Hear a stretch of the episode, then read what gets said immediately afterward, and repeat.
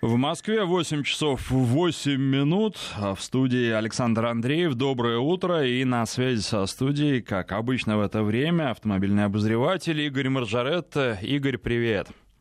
Доброе утро, Саша. Доброе утро всем, кто нас слушает. Надеюсь, у нас у всех оно будет добрым. Автомобильные темы обсуждаем в этом часе. Обсуждаем вместе с вами. Вы можете писать. Короткий номер для ваших смс 5533. В начале сообщения пишите слово «Вести» для WhatsApp и Viber. Сообщения в этих мессенджерах. Телефонный номер плюс 7 903 170 63 63. И первая тема — это дистанционный медосмотр. Игорь, как тебе идея? А идея давно носится в воздухе, что-то надо тут делать. И пока э, законодатели, например, не очень хорошо представляют, как организовать медосмотр. То, что он э, нужен, наверное, и важен, это все понимают, потому что, ну смотри, э, таксист выходит на линию, неизвестно в каком состоянии, здоров он, болен, выспался он или не спал трое суток, не дай бог у него там э, запах изо рта после вчерашнего и так далее. Это же относится и к водителю грузового автомобиля, и относится в какой-то степени к водителю там, микроавтобуса. Потому что раньше, в советские времена, были там таксопарки, автобусные парки, э, где перед выходом машины на линию проверяли не только автомобиль, но и водителя, и до, и после на предмет его здоровья, его самочувствия, давления хотя бы померить. И потом можно было хотя бы понимать, что человек вышел на линию, и за его здоровье, ну, в общем, волноваться нечего. Сейчас ничего этого нет, и как это организовать, никто толком не понимает, потому что э, таксисты, это, собственно, в Москве эти десятки тысяч людей, которых объединяет некий агрегатор, а также э, раскраска их автомобиля. Там э, грузовики тоже во многом это частные предприятия, э, э, собственные ООО, ИП и так далее. Ну и то же самое относится к небольшим, как правило, автобусам, а к большим тоже. Как этих людей заставить поехать в поликлинику, там, выстоять очередь, заплатить деньги, если что, получить справку с печатью? Нет, и заставить сложно. И хотя есть наказание, но есть и статистика, которая говорит, что больше половины людей техосмотр не проходит, а каким-то образом договариваются, получают справки с печатями чистые, например. И потом, значит, если что, вот я здоров. Поэтому э, давно говорят о том, что надо какой-то удаленный медосмотр сделать. Э, сейчас речь идет о том, что несколько ведомств соглашаются и э, вносят в закон такой пункт о том, что медосмотр может быть удаленный. Как он будет происходить, пока никто толком не представляет. Но, во всяком случае, я в свое время разговаривал, разговаривал с одним из руководителей э, крупнейшей нашей сети такси, и он говорил следующее, что мы опробуем сейчас специальное приложение. Э, там, значит, человек включает его, э, смотрит на экран смартфона, говорит какие-то фразы, отвечает на какие-то вопросы. Можно каким-то образом дистанционно еще и измерить давление. И таким образом мы получаем картину человека, э, программа анализирует там, условно говоря, речь, э, дергание там, левого глаза, еще, там, я не знаю, цвет кожных покровов, еще много каких вещей и выдает заключение э, первоначальное о том, что человек там может выехать в рейс или не может. Причем в какой-то ситуации его можно решение дистанционного доктора обжаловать. То бишь, если он говорит не могу, но я говорю нет, я не согласен, вы ошибаетесь, отправляюсь в поликлинику, там уже прохожу по полной программе и держу в руках справку с печатью, где написано «нет, здорово», то, что покраснение лица, так это аллергия. Вот нечто такое хотят у нас прописать в законе, чтобы э, более-менее быть уверенным, что все водители профессионалы, еще раз говорю, это касается только водителей профессионалов. Никакого медосмотра удаленного ежедневного для водителей личного автотранспорта нет и не собирается вводить но э, вот э, некая такая вот форма для водителей профессионалов, э, наверное, нужна. Игорь, ты знаешь, я в период пандемии, когда ездил на работу, часто пользовался услугами такси, ну и, соответственно, наблюдал за работой таксистов и разговаривал с ними. Во-первых, они работают очень подолгу. Многие признаются, что сейчас для того, чтобы нормально зарабатывать, некоторые просто говорят, что не удается в такси нормально зарабатывать, другие говорят, что чтобы нормально зарабатывать, чтобы хватало на жизнь, нужно работать очень много, по 12, а то и 16 часов в сутки. И, конечно же, для водителя это очень-очень очень большая нагрузка. И, на мой взгляд, сейчас а, проблема в такси а, в основном не в том, что пьяные садятся за руль. Такое бывает, но основная проблема — это усталость водителей. Ты со мной согласен? Безусловно, переутомление водителей – это страшно. Э, за отсутствием контроля они порой работают действительно по 20 часов, потому что, говорят, при нынешних расценках, которые установились в Москве, например, чтобы заработать в месяц хотя бы там сумму, там, ну, условно говоря, в 60 тысяч, надо работать минимум 12-14 часов в сутки. Только так можно заработать.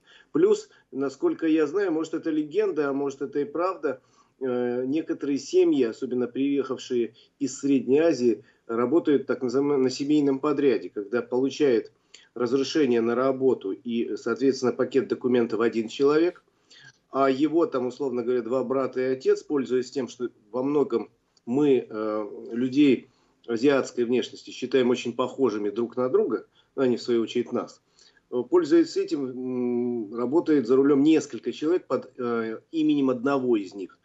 Соответственно, то есть машина крутится круглосуточно, а что эти за люди, кто из них как отдохнул и где там. Один за рулем, а второй в багажнике спит. Я шучу, конечно, утрирую, но э, люди, чтобы заработать деньги, придумывают самые разные способы, чтобы обойти ограничения, например, э, по времени работы. Так что есть такие штуки, и что-то с этим надо делать контроль какой-то, наверное, нужен, тем более, что это вопрос нашей, Саш, безопасности. Мы все пассажиры этого самого такси, и мне бы не хотелось, чтобы за рулем сидел человек, не спавший, не евший трое суток. Понятно, что реакция у него совсем другая на а, дорожную ситуацию.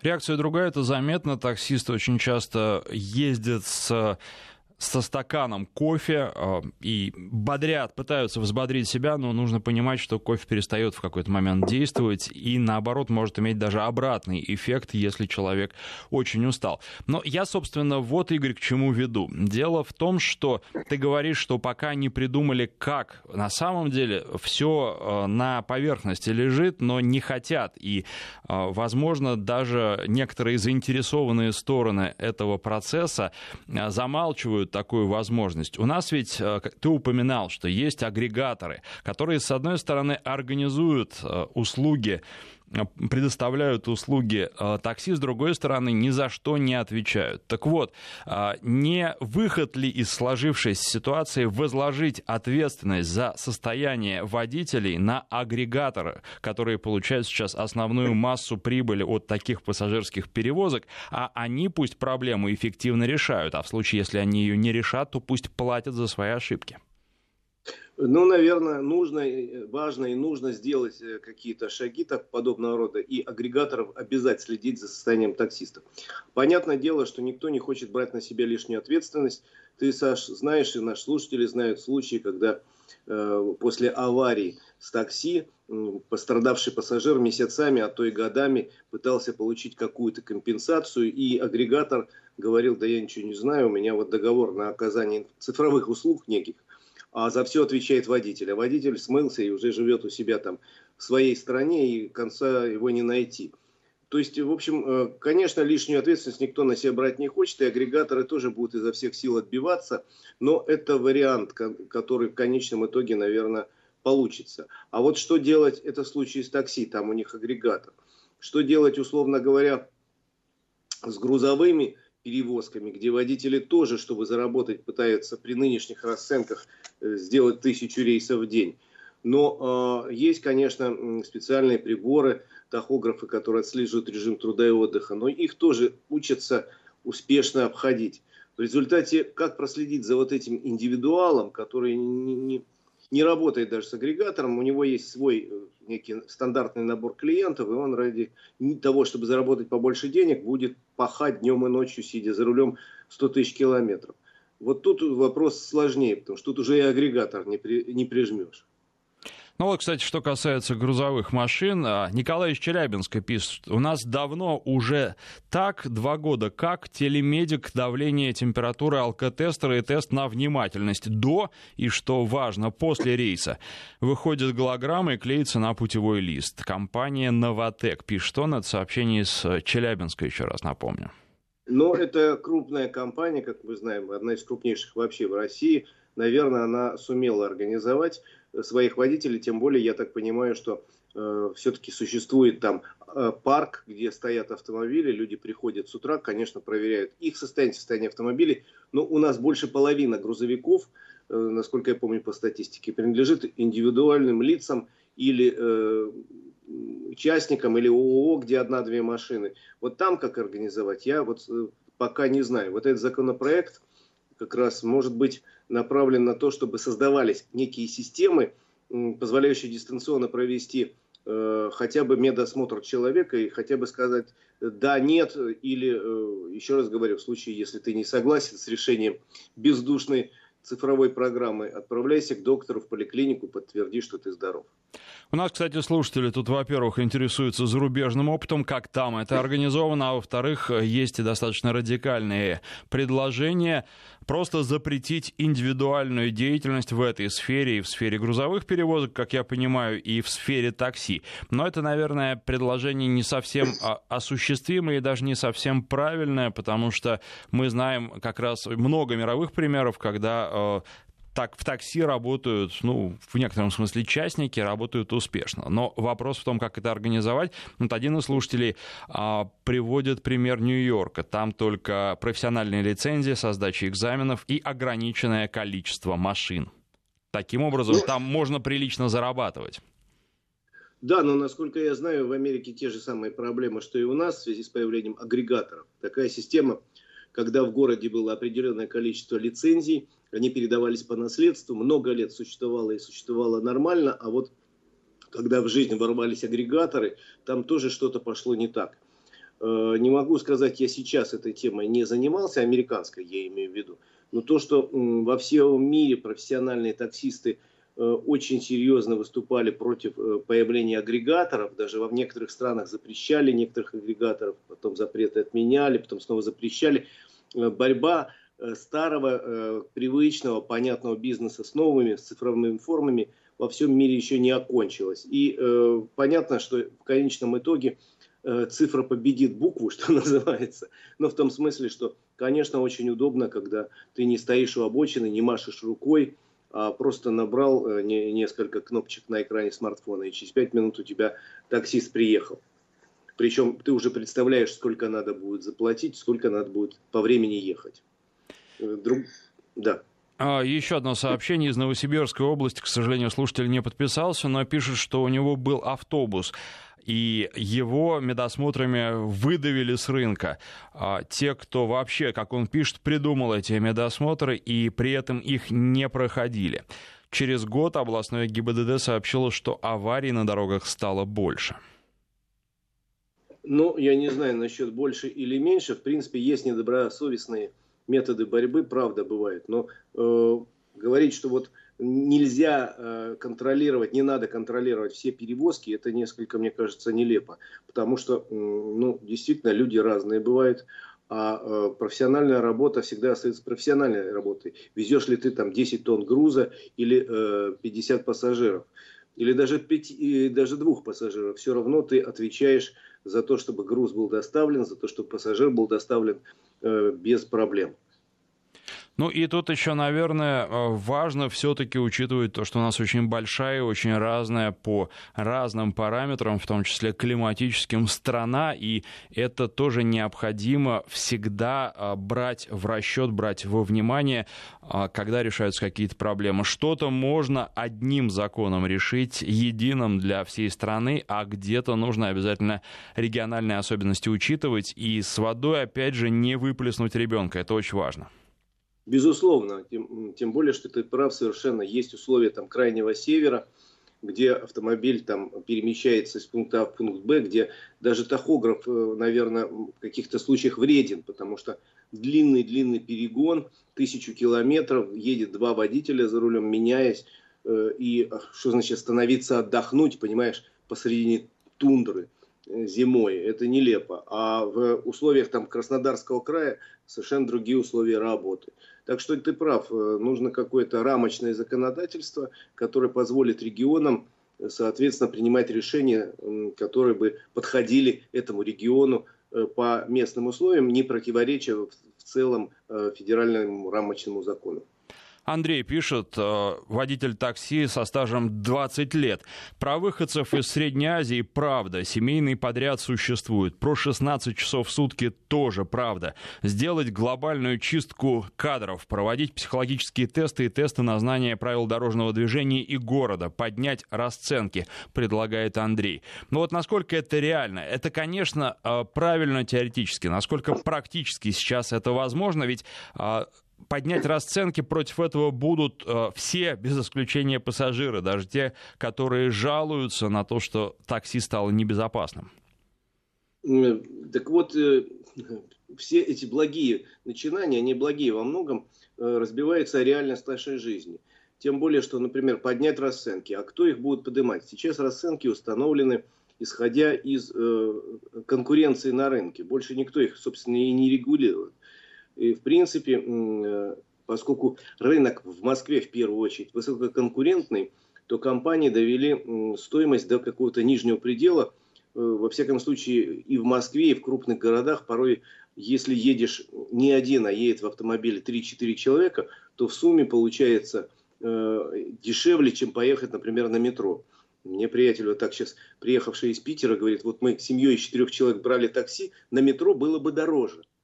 Это а, несколько абсурдно, согласись. Поэтому тут, тут-то рынок решает, хотя э, некоторые предложения по поводу того, что формула должна быть утверждена государством расчета э, стоимости поездки, чтобы не демпинговали и не э, внерыночными какими-то методами не гасили конкурентов.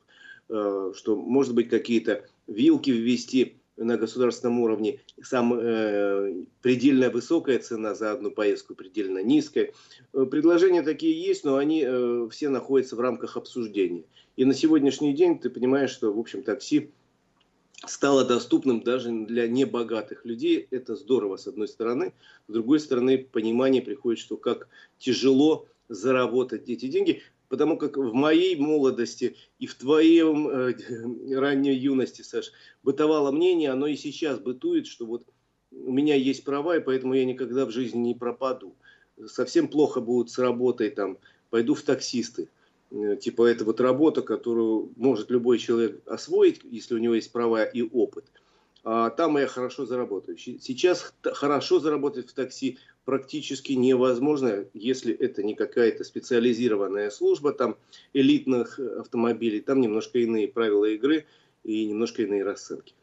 Да, наверное, больше того, большинство людей, да и тех, кто слушает нас, старше там 35 лет, они, я думаю, знают, что такое бомбить и сами бомбили в да, какой-то да, период да. своей жизни. Это было давно, это было в 90-х годах, но это было. Еще сообщение от слушателей. Вот из Ставропольского края пишет, по тахографу дается в сутки 8 часов, 4 плюс 4 и 2 часа на перерывы. Хочешь заработать фигач по 10-12 часов, понятно, сверх нормы. А Владимир пишет из Новосибирской области. Компания «Континент» Новосибирск тестировали телемедицину месяц. Ерунда. Живой человек в белом халате. То, что нужно. 70 водителей. Сообщение из Петербурга от Александра. Работаю у ИП. Перед каждым рейсом поход к лицензированному медику. Все по ГОСТу. Но а, дело в том, что, наверное, лицензированный медик свой живой в белом халате для компании дороже, и такие компании начинают проигрывать на рынке рынке? Возможно, возможно, много было разговоров о том, что надо там, допустим, там, в условиях большого города в каждой поликлинике иметь специального врача по договору, который с утра там обслуживает 150 водителей, быстро проверяет, и они пошли на линию. Э, но, насколько я знаю, дальше разговоров в Москве дело не пошло. Э, где-то в поликлиниках появились э, кабинеты специальные, но это мало, их мало и далеко не везде, а где-то водители не устраивают расценки, потому что понятно, что бесплатно медик принимать водителей не будет. А сколько это будет стоить, это опять же вопрос конкуренции. Но ну, проблем много, и э, их надо потихоньку решать, потому что аварийность, как ни странно, э, у нас в общем, э, на фоне того, что она в общем падает, у профессиональных водителей она растет. И вспоминай, и, и слушатели наши помнят, Э, значимые, э, значимые громкие аварии с автобусами, когда страдали в большом количестве люди, и с грузовыми автомобилями. То есть, в общем, есть такая тема у нас с профессиональными водителями, с их подготовкой, кстати, тоже, поскольку у нас в стране сейчас практически э, отсутствует система профессионального обучения водителей, то есть курсы, пожалуйста, да, а вот так, чтобы, как раньше учили в ПТУ, там, условно говоря, водителя профессионала в течение трех лет, такого уже давно нет. Достаточно окончить курсы, получить права, ну, ну немножко откатать, что называется, чтобы опыт был, и все это куда хочешь устроишься. Ну, тут, во-первых, слушатели спрашивают, Игорь, в частности, из Новосибирской области, а просят узнать у водителей, сколько себе забирает агрегатор. Много очень забирает. На самом деле, я сейчас не помню конкретных цифр, но разговаривал об Москве, этом в том числе да. с таксистами. В Москве, по-моему, 25-30%. Раньше больше забирали. Да, но там не так тоже все просто получается, потому что много расходов. Я еще читал отчеты таксистов о том, сколько они в неделю, в месяц зарабатывают. У них э, приходится еще... Это же ведь э, чистая прибыль, и не учитывается, сколько они тратят при этом на бензин, да. Э, агрегатор забирает долю от э, платы за поездку, а еще в эту долю входит и бензин, и амортизация машины тоже надо проходить, и много еще и чего. Арендная, и арендная плата за автомобиль, что Да, если автомобиль, если автомобиль не свой. И тут, кстати, вы с таксистами да. тоже обсуждали. Кто-то говорит, что а, аренда выгоднее, а кто-то говорит, нет, ни в коем случае своя машина, только своя. Да, она быстро а, придет в негодность, ее быстро там за два года они откатывают машины и продают их, но тем не менее все равно это выгодно выгоднее. В общем, а, на самом деле вопросов очень и очень много, и здесь а, тема для обсуждения обширна, конечно, есть над чем думать, и нужно сначала очень а, хорошо все обдумать, прежде чем принимать какие-то решения. Мы сейчас делаем перерыв, после новостей продолжим. 8 часов 35 минут в Москве. У микрофона Александр Андреев. Продолжаем говорить на автомобильные темы с Игорем Маржаретто. И что касается такси, то тема вызвала большой отклик у наших слушателей. Есть и достаточно радикальное предложение, например, запретить работать в такси иностранцам всем вообще. Ну, по крайней мере, пока они в России права не получат. Игорь, ты как к этому отношению относишься, к такому предложению? Ну, вообще-то такое прописано в законе довольно давно. Вообще профессиональная деятельность как водителя, если нет, э, собственно, прав э, российских. Правда, как всегда, сделано исключение для э, граждан тех стран, которые входят у нас в таможенный союз. Сейчас это Евразес. При этом права должны быть на русском и английском языке. Ну, в частности, для жителей Белоруссии такое сделано упущение и для ряда других государств. Но вообще-то правильно. Я изучал в свое время опыт Германии. У них, ты же был, наверное, как в Германии, видел, как много в такси работает людей, э, скажем так, пакистанцев, индусов, то есть явно, которые выглядят не как Ганс или как Петер. Но тут а... Э, никогда нельзя дать гарантию. Там очень много граждан Турции работают, ну или, вернее, выходцев из Турции, правильно так говорить, работают таксистами. И даже э, больше того, не только сталкивался, что они работают, а сталкивался с тем, что они пытаются обсчитать. А, поэтому специфический такой тоже, да, сервис. А, но ведь Это они вот... вполне возможно граждане Германии, как бы они там ни выглядели.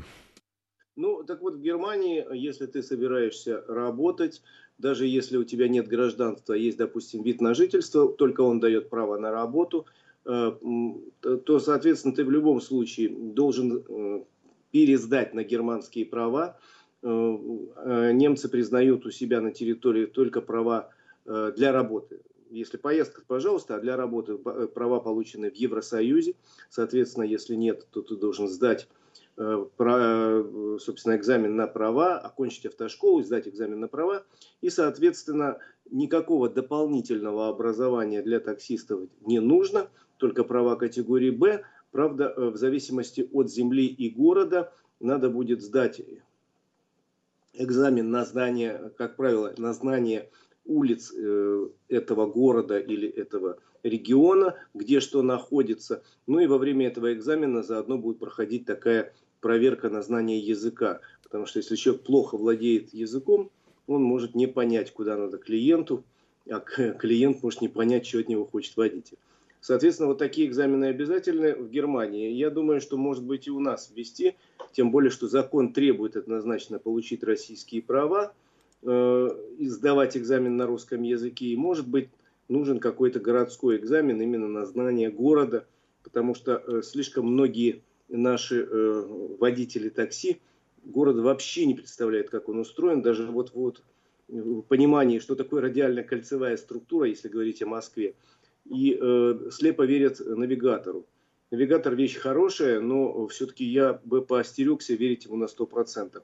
Много раз меня в моей жизни, не в Москве, а в других каких-то местах, навигаторы начинали вводить какими-то загадочными путями, куда-то какими-то там, я не знаю, задними дворами. Вот только что вот так меня пару недель назад навигатор водил по пригороду э, Ростова, Чалтырь, там есть такое большое-большое село, и вместо того, чтобы повезти по прямой дороге, меня какими-то дворами, какими-то переулками, какие там были, там, я не знаю, проезды грунтовые. Почему, не знаю. Ну, в общем, надо знать город, хотя бы э, в общих чертах. А с навигаторами, к сожалению, проблем, проблема, они отупляют водителей, а понимаешь это только когда оказываешься снова в условиях, когда приходится пользоваться бумажной картой, и это становится очень сложно. А, навигатор, с одной стороны, упрощает жизнь, с другой стороны, а, не заставляет думать, включать мозг, а это всегда чревато последствиями. Ну вот последнее, что про такси э, хочу сказать, абсолютно согласен с тобой, что водят таксисты, к сожалению, опять же, нельзя, наверное, тут усреднять, но есть много таксистов, которые водят плохо. Буквально вчера ехал по Каширскому шоссе в сторону центра и видел э, сразу после Московской кольцевой аварию, когда две машины такси столкнулись, причем там все на, на ровном месте, там разогнаться нельзя, потому что движение было достаточно плотное. Но один, судя по всему, другому въехал в зад, так что первый вылетел э, на обочину и врезался в столб. Это вот буквально на ровном месте. Два таксиста. И очень часто такие аварии сейчас приходится видеть, когда либо две машины такси, либо тоже классика жанра последних лет, машина такси и каршеринг. Вот такое попадается очень часто. А, хорошо. А, следующая тема наша. А, камеры теперь вскоре, давно обещают, и вот, а, наконец, увидят автомобили, которые передвигаются без страховки, без ОСАГО. Да, теперь нам обещают с сентября, что эта система заработает сразу в пяти регионах России – Э, почему именно эти регионы обычно выбираются для таких экспериментов. Имеется в виду Москва, Московская область, Санкт-Петербург, Ленинградская область и примкнувший к ним Татарстан. Во-первых, это э, регионы, где сосредоточено вместе э, чуть ли не 40% российского парка автомобилей. Во-вторых, в этих регионах более всего Э, лучше всего, скажем так, налажена система фото-видеофиксации. Она вообще к нам пришла из Татарстана и распространилась по всей стране. И в этих регионах больше всего покрытие камерами, устойчивее всего работает интернет, то бишь связь с такими камерами и между ними существует. И поэтому все эксперименты э, по введению новых каких-то электронных э, штучек проходят в этих регионах.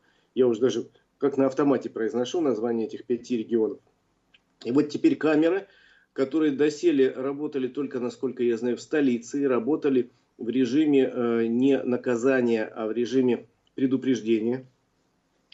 Э, то есть, э, если камера видит, что у человека нет полиса ОСАГО, приходило письмо счастья, очень вежливое, корректное, где было написано «Уважаемый Иван Иванович, по нашим сведениям у вас нет полиса ОСАГО, значит, или приобретите немедленно, потому что вы нарушаете закон, либо, э, если у вас есть полис ОСАГО, позвоните по телефону, по такой-то почте, э, докажите, что он у вас есть, или ну, предъявите, пожалуйста. Эта система была опробовалась в Москве в течение прошлой осени и зимы. Потом, насколько я понимаю, по поводу карантина эксперимент чуть свернули. Но, с другой стороны, как говорят мне специалисты, говорили, что во время карантина были вообще в Москве и крупных городах отработаны системы слежения, системы э, взаимосвязи между базами. Ну, ты же знаешь, что вводили в Москве там, условно говоря, систему, которая отслеживала людей, которые не имели права выходить из дома. Потом автомобили, которые не имели пропусков. Было много, кстати, сбоев, и часть этих штрафов была отменена. Но самое главное, говорят, что было, в общем, отработаны многие механизмы. Самое главное, что у нас плохо в стране, взаимодействие между базами данных. Здесь, с одной стороны, база данных ГИБДД, где зарегистрированы все автомобили, которые по России перемещаются. С другой стороны, база данных Российского союза автостраховщиков, где написано, э, такой-то автомобиль полис э, купил водитель, такой-то не купил. Ну и, соответственно, обещают, что с 1 сентября эти э, камеры начнут рассылать письма счастья уже со штрафными санкциями. Э, пока штраф у нас за отсутствие полиса ОСАГО невелик, 800 рублей. При средней стоимости полисов 5, э, по-моему, 1300 рублей. Многие водители считают, что они бессмертны, говорят, да я же такой опытный, да я же такой умный, да у меня 20 лет безаварийного стажа, что я буду тратить такие деньги, если поймают, заплачу один раз. В данном случае пока речь идет о том, что камеры будут фиксировать один раз в сутки нарушение. Не то, что вот там в Москве 3000 камер, проехал под ними в течение дня и получил 3000 штрафов. Нет, пока один штраф в сутки, но э, на следующий день второй штраф, третий будет набираться. Если наберется большое количество, тут вступает наша гуманная судебная система, которая не знает слова э, «не знал», а знает только то, что нарушил. В результате, э, как надеются, количество людей без полиса ОСАГО уменьшится. Никто не знает на сегодняшний день, сколько у нас водителей не имеет полиса ОСАГО. По некоторым сведениям, миллион два, как говорят в Российском Союзе автостраховщиков. По другим сведениям, э, количество может быть гораздо больше. Опросы показывают, что до 10% водителей, то есть порядка 5 миллионов, могут быть э, без полиса. Это опасно. Я не знаю, как у тебя, Саша, а у меня дважды э, среди знакомых и знакомых знакомых были ситуации, когда человек попадал в аварию, у виновника не было полиса ОСАГО, и в одном случае ушли несколько месяцев на то, чтобы получить э, деньги на ремонт, в другом случае денег на ремонт так и не, не удалось выбить. То есть это действительно реальная проблема, и мне может нравиться закон об ОСАГО, может не нравится, но это закон, и я его обязан выполнять, покупая ежегодно Э, действующий полис ОСАГО, причем э, без мифических скидок, ну потому что скидки, конечно, есть, они учитываются, но когда вам предлагают полис ОСАГО за тысячу рублей, надо понимать, что это просто кусок бумаги с красиво нарисованными какими-то знаками. Нет, но у меня была история с тестовой машиной, когда мне ее повредили, и у виновника произошедшего не было, виновницы, вернее, не было полиса ОСАГО. Соответственно, вот это произошло в начале сентября прошлого года, а, а постановление суда о возмещении компенсации. Я там был как э, третья страна. Правда, я даже о процессе ничего не знал. Я уже по факту мне просто прислали уведомление что, о том, что есть такое решение.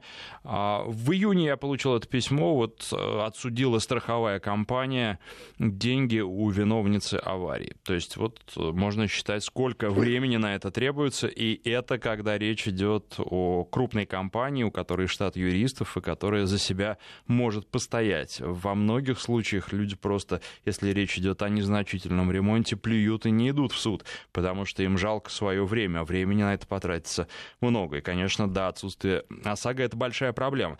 По поводу э, поездок сейчас, естественно, в условиях, когда по миру продолжает шествовать COVID-19, э, люди путешествуют по России внутри своей страны, и, наверное, это неплохо. И особенно неплохо, что появляются новые трассы, такие как Золотое кольцо. Расскажи, пожалуйста, подробнее, что это такое. Но этой трассы не существует. Это пока только э, идея которую озвучил э, глава госкомпании «Автодор» Вячеслав Петушенко.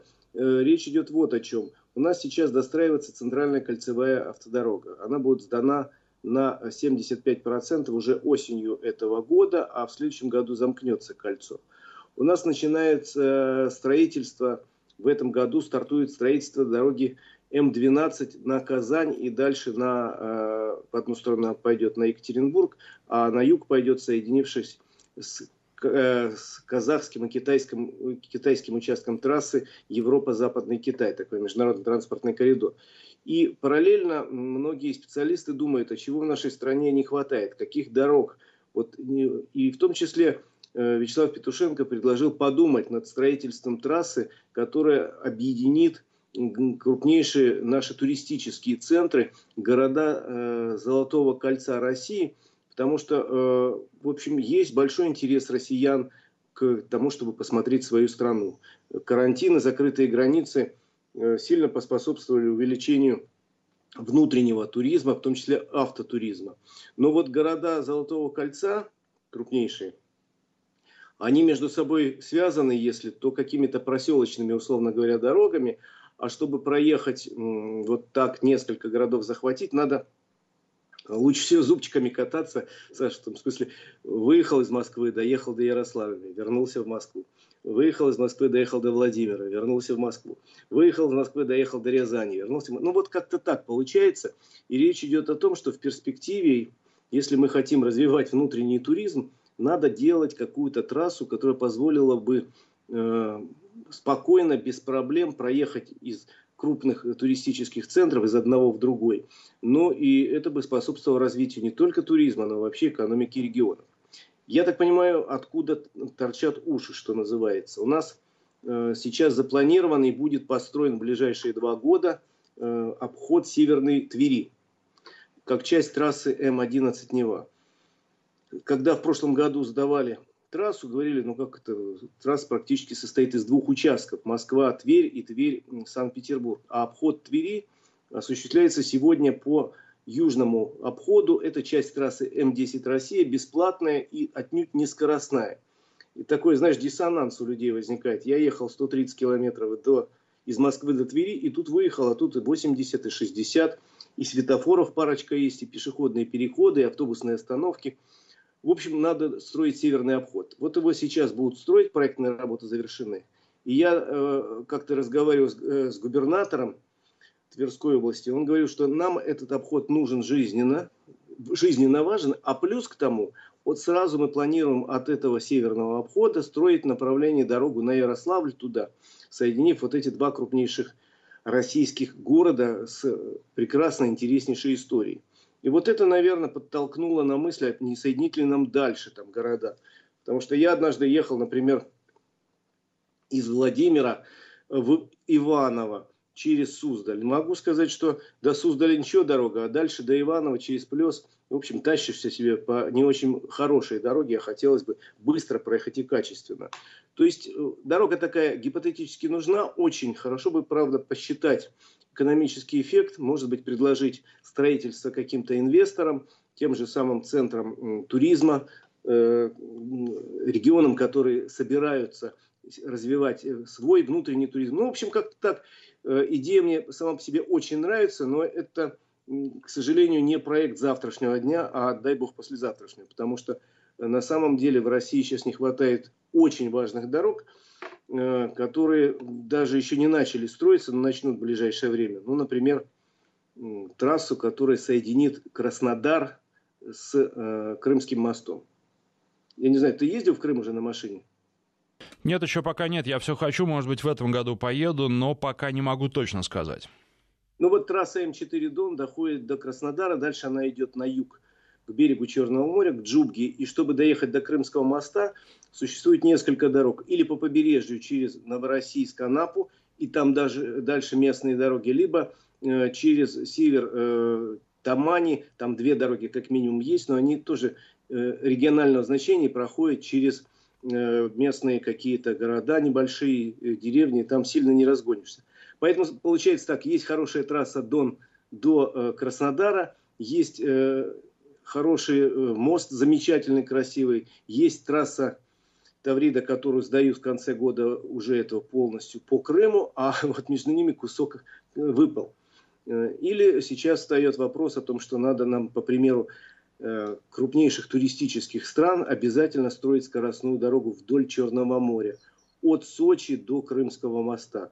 Такая дорога жизненно необходима, потому что я много раз ездил по серпантину – вдоль моря, и как бы его хорошо не ремонтировали, как бы его там разметку не делали чудесную или освещение, это узкая дорога, петляющая через э, горы и населенные пункты. 200 километров от Джубги до Сочи даже таксисты, о которых мы сегодня много говорим, э, меньше, чем за 5 часов не преодолевают. Нужна скоростная дорога там. Ну, а потом, наверное, будем говорить еще параллельно или потом о замечательной идее с трассой «Золотое кольцо». Ну, все-таки хотелось бы, чтобы это было пораньше, и во всем нужно находить положительный момент. Вот, наверное, в коронавирусе можно такой положительный момент найти. Он стимулирует развитие внутреннего туризма. Спасибо. На связи со студией был наш автомобильный обозреватель Игорь Маржаретто.